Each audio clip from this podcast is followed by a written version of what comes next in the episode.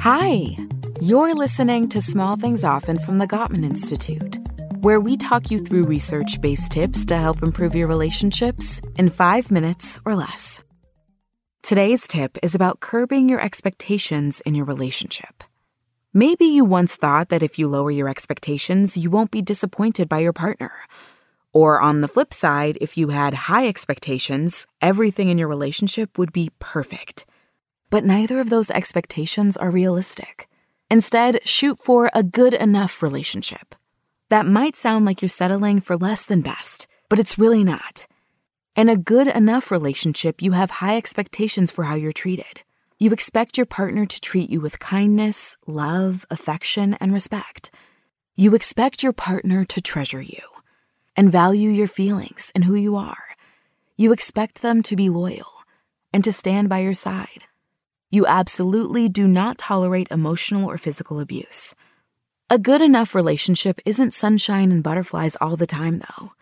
You'll still have disagreements with your partner because, well, that's real life. Every couple argues, and actually, conflict is healthy because it leads to a greater understanding. Just don't expect to solve all of your relationship problems. A good amount of conflict is perpetual, meaning there are some things that you and your partner will rehash over and over again without progress. Maybe your partner likes to spend Friday nights with you out of the house. They want to go for a long walk or grab a pizza. And all you want to do is melt into the couch because you're absolutely exhausted. Neither of you can agree but you can manage conflict constructively. You can come to a mutual understanding and figure out a compromise that works for both of you. That could mean melting into the couch together this Friday and going out for pizza next Friday. And when things get tough, when difficult emotions bubble up, you can repair the situation when you hurt each other. Both of you can say, I'm sorry, and make an effort to make it better. You're good friends you have a satisfying sex life and make intimacy a priority. You share the same values and ethics, beliefs, rituals, and work towards some of the same goals. You can agree about what a home is, what love is, and how you want or if you want to raise children. You honor each other's dreams even if they're different. You trust each other and you're completely committed to making your relationship work. Because that's exactly what you deserve.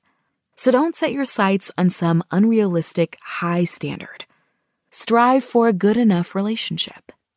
Here's today's small thing talk to your partner about curbing your expectations for each other. How can you work towards or continue a good enough relationship? Talk about the things that you're doing well and what you'd like to work on. Tune in to the next episode of Small Things Often for another quick tip from the Gottman Institute helping you maintain and strengthen all of your relationships. Does your partner get you? Are you really showing up for each other? No matter where you are in your relationship, feeling seen and heard from the Gottman Relationship Coach can help strengthen your connection. Invest in your relationship and learn from doctors John and Julie Gottman how to become a better listener and turn towards each other. Buy the program now for $99 at gottman.com slash seen and heard.